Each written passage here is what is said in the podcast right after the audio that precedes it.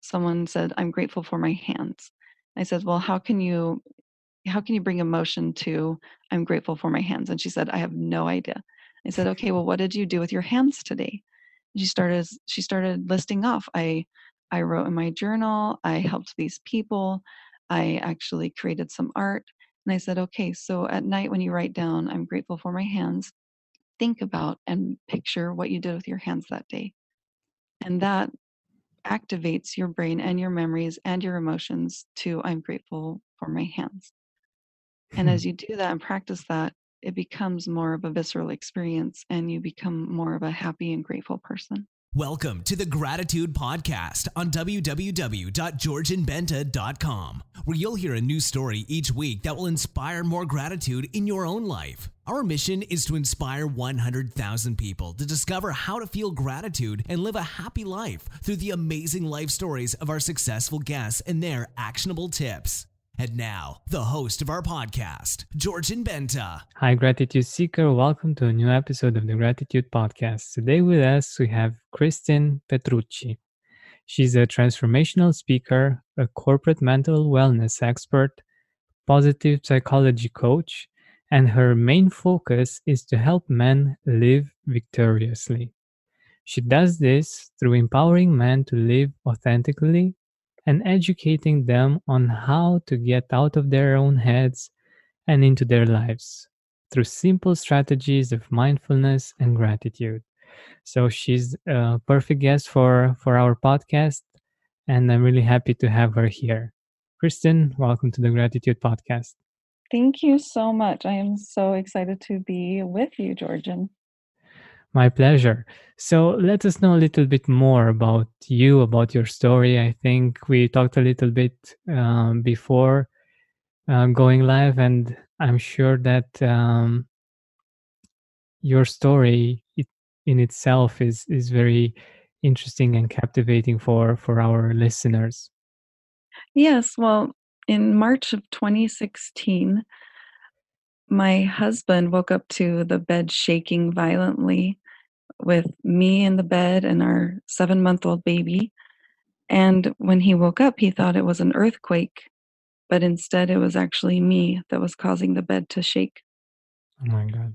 And in that moment, he he was suddenly met with the the prospect of what should I do?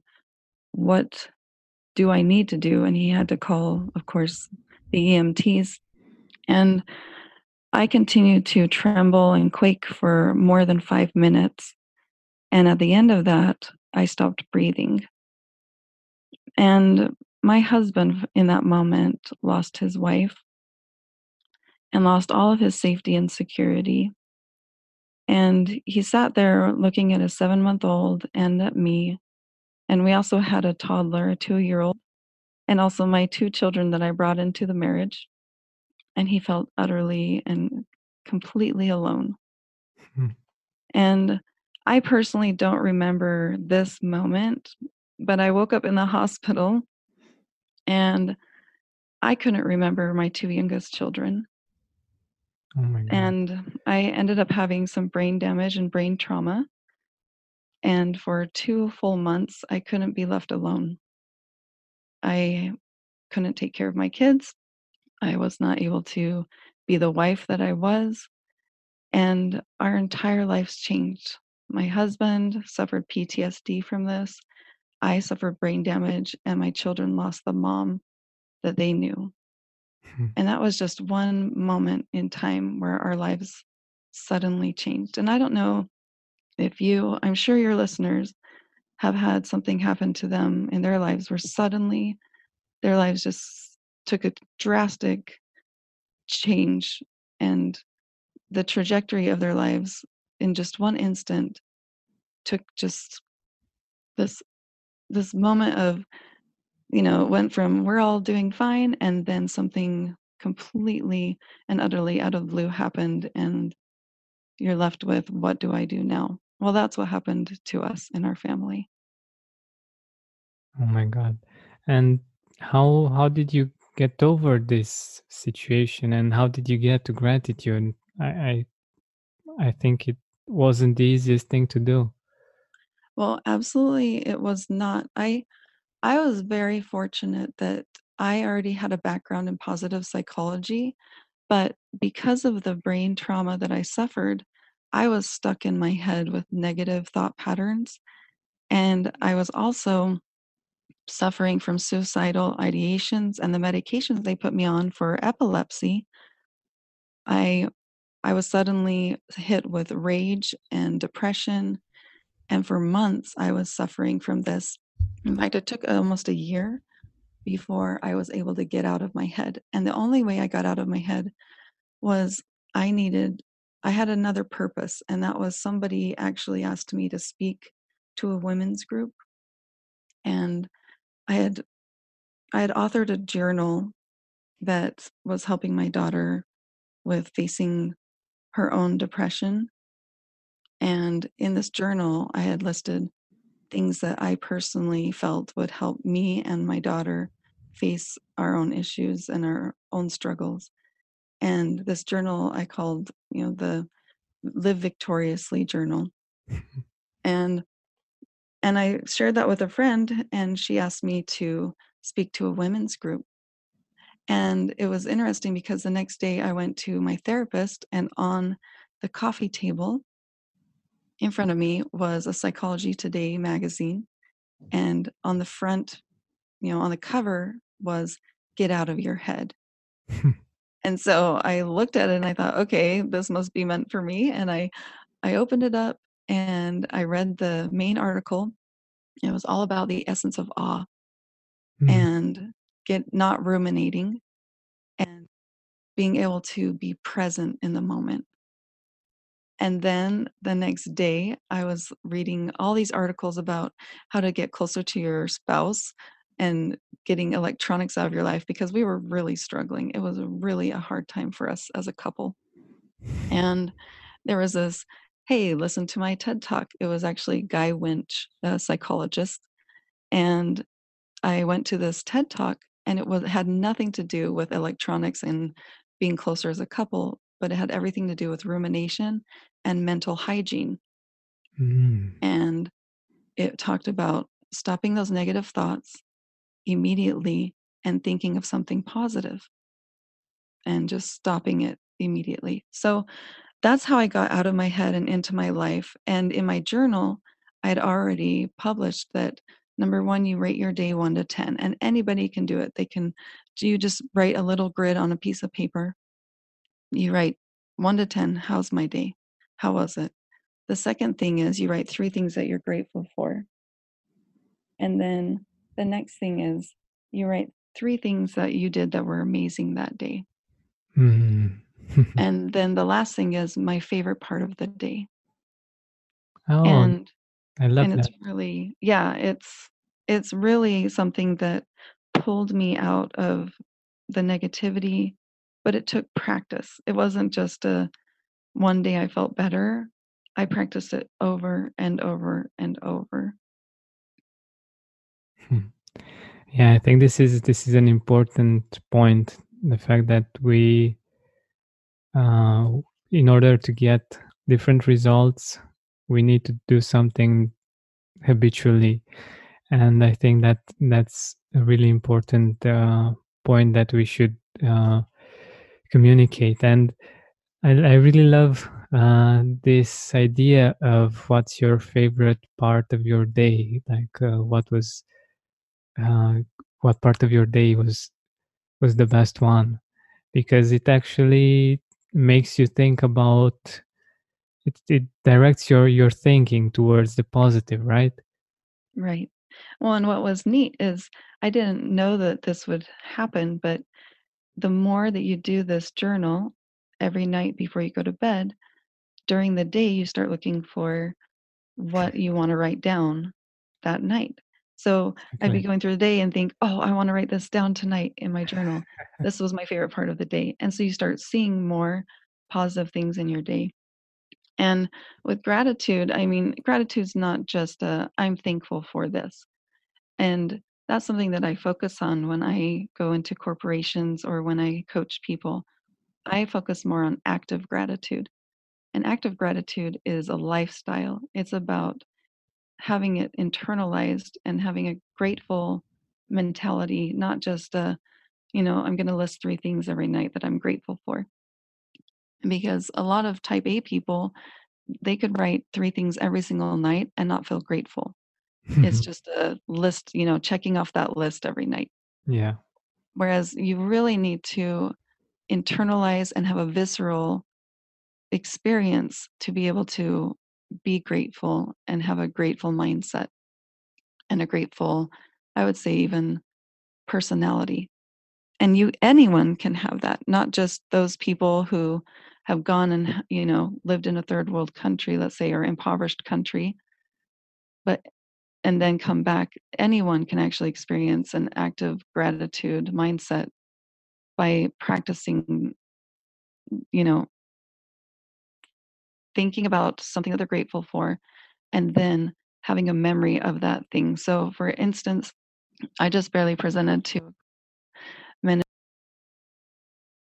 Someone said, "I'm grateful for my hands."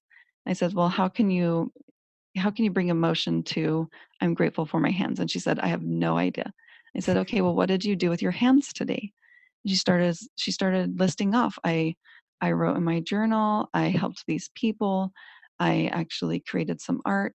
And I said, "Okay, so at night when you write down I'm grateful for my hands, think about and picture what you did with your hands that day."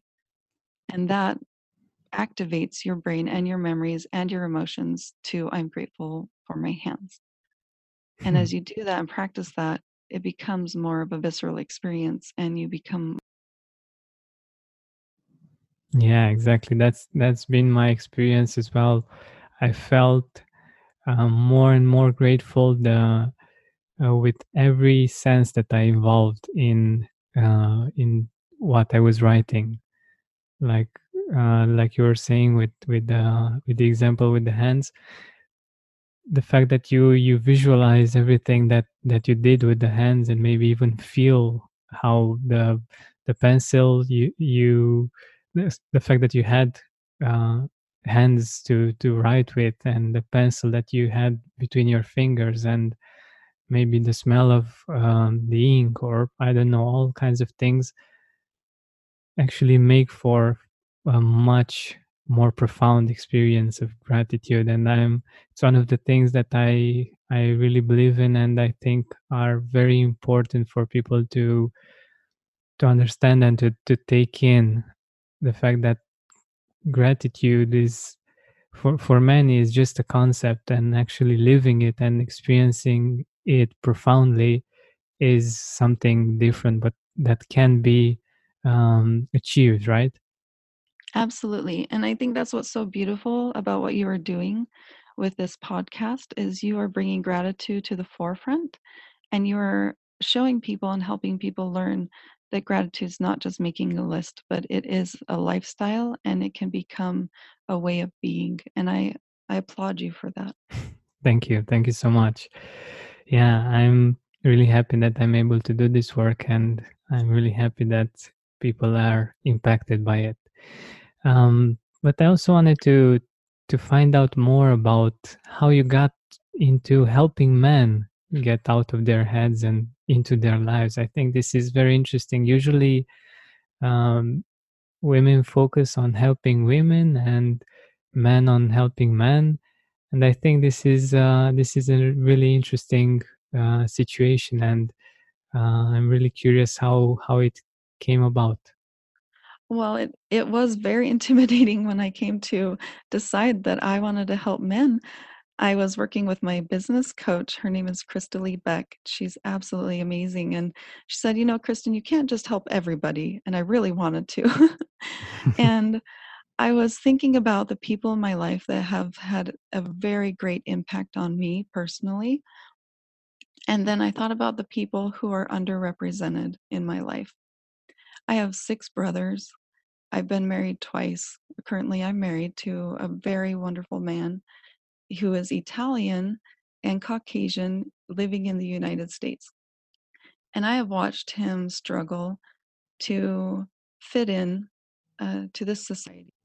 But as a, let's say, he is not considered to be a minority, yet in a way he is. And I feel like there's so much focus on empowering women that which is beautiful and that's why I'm doing what I'm doing because I've been empowered so much and given that strength. But I feel like the pendulum has swung so much that men have been left behind. That men are not getting the focus that they need on mental awareness and mental health. And I have seen in my life that with the men in my life, they tend to bulldoze clear until they reach that wall that they just can't keep going. And then there's just either I break or I quit or they don't know what to do or they finally reach out for help. But sometimes it's too late. In fact, according to the the CDC in the United States, approximately 129 people commit suicide each day, and approximately 93 of them are men that die from suicide each day. Oh my God. So more women actually attempt to, you know, to die from suicide, but men, when they decide to to try and commit suicide, they are more, you know, they end up dying from it more. And when I when I saw that statistic and and I've seen in my own life how much my husband has struggled, how much my ex struggled with not being able to reach out and find help. And I as the wife, I was the main person that they would talk to. I I just knew that this is where there is a need. There's a need for men to find mental wellness care. And corporations are the best place because that's where you find majority of men and that's where they spend a majority of their time. And most men don't want to go somewhere after work and go get help. In fact, according to um, the, the Anxiety and Depression Association of America, um, they they show that 74% of Americans are struggling with high stress and that it affects them at least moderately each day. And it also states that men tend to turn to things that are more destructive than women when they're stressed. So women will turn, they say, to food and to friends, and men turn to drugs and alcohol and sex. And both turn to exercise or TV and a few things that are similar. But as you see, men turn to things that are more self destructive. And by doing so, it feeds that cycle of being more stressed, more, dis- more depressed, and more anxious. And and being a woman, I feel like it's even more powerful to say that we need to take care and be cheerleaders for those men in our lives. That's beautiful. I love I love the perspective and yeah, I think it's it's quite interesting. For for instance, um, I've been to all kinds of courses, workshops, and all kinds of self development and emotional development classes. Um, and the, the funny thing was that most of the time, uh, I I think I was, if I I wasn't the only one. Uh, generally, there there were few men, and I think that um, it's because we generally have been raised not to uh, not to think about emotions, not to um, think that we need help or to to go learn about this part of who we are, but rather I don't know, do something about it. Just uh, I don't know, play some some sports or drink a beer or I don't doing things that are manly, you know. And um, I think that men really, really need this kind of help. And um, even if it's harder for us to ask for help, like for us, it's we usually feel, at least this is my opinion, we feel much weaker than than women when it comes to to asking for help. We are the ones that are providing the help and it's it's really harder for us to to ask for it yeah i i can see that and i have seen that and you know, growing up with six boys in a household, um, it was definitely more okay for me to cry eh, socially than for my brothers to cry, let's say. And I feel like inside of a man and inside of a woman too, there's always a child inside. And Mhm. that child went through different things, and society put on norms and put on these different pressures. And a child learned how they should respond to stress, how they should respond. And so, an adult, when they're in a situation, they're under high stress, they're feeling sad, they're feeling depressed, that adult responds to the way that they, re, you know, they've they reached out as a child and let's say a boy maybe cried when he got hurt and he got made fun of Mhm. well, as an adult, he's not going to cry, even though inside he feels like crying, which is so sad because men deserve to be able to be authentic just as much as women do. Yeah, that that's so true. And crying can be so liberating, and uh, it can help a lot with the the built up emotions that we have inside. And uh, not being able to cry isn't isn't uh, the best thing in the world because it's it's stopping us from a natural way of releasing emotions, right? Absolutely. I launched a pilot study and it's still open for people to participate. And it's been amazing to see the responses. One of my questions is how men and women want, I have it open to men and women. That way I can monitor the differences of, you know, what men and women want at work. And um, one of my questions is how how do you prefer to receive appreciation at work? And it's been very interesting to see that men and women both are just in need of receiving appreciation through gratitude, gratitude expressed in person. And it's been a landslide. Um, I have different responses a monetary reward, a letter of appreciation, gratitude expressed in person, company wide recognition, and 51% of respondents have said that they just want gratitude expressed in person. Hmm.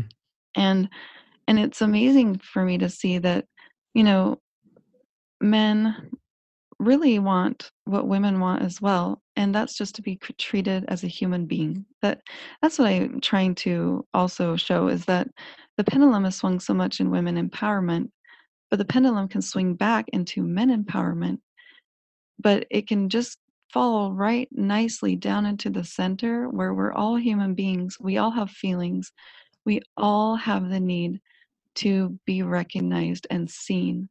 And i think it's interesting that in corporations you could literally have more people be present, more people enjoy their work, more people coming each day, and possibly be saving lives just by expressing gratitude in a very effective way. Not by saying, hey, great job, Bob, but, you know, Bob, we are so thankful for you being here today. You really contribute.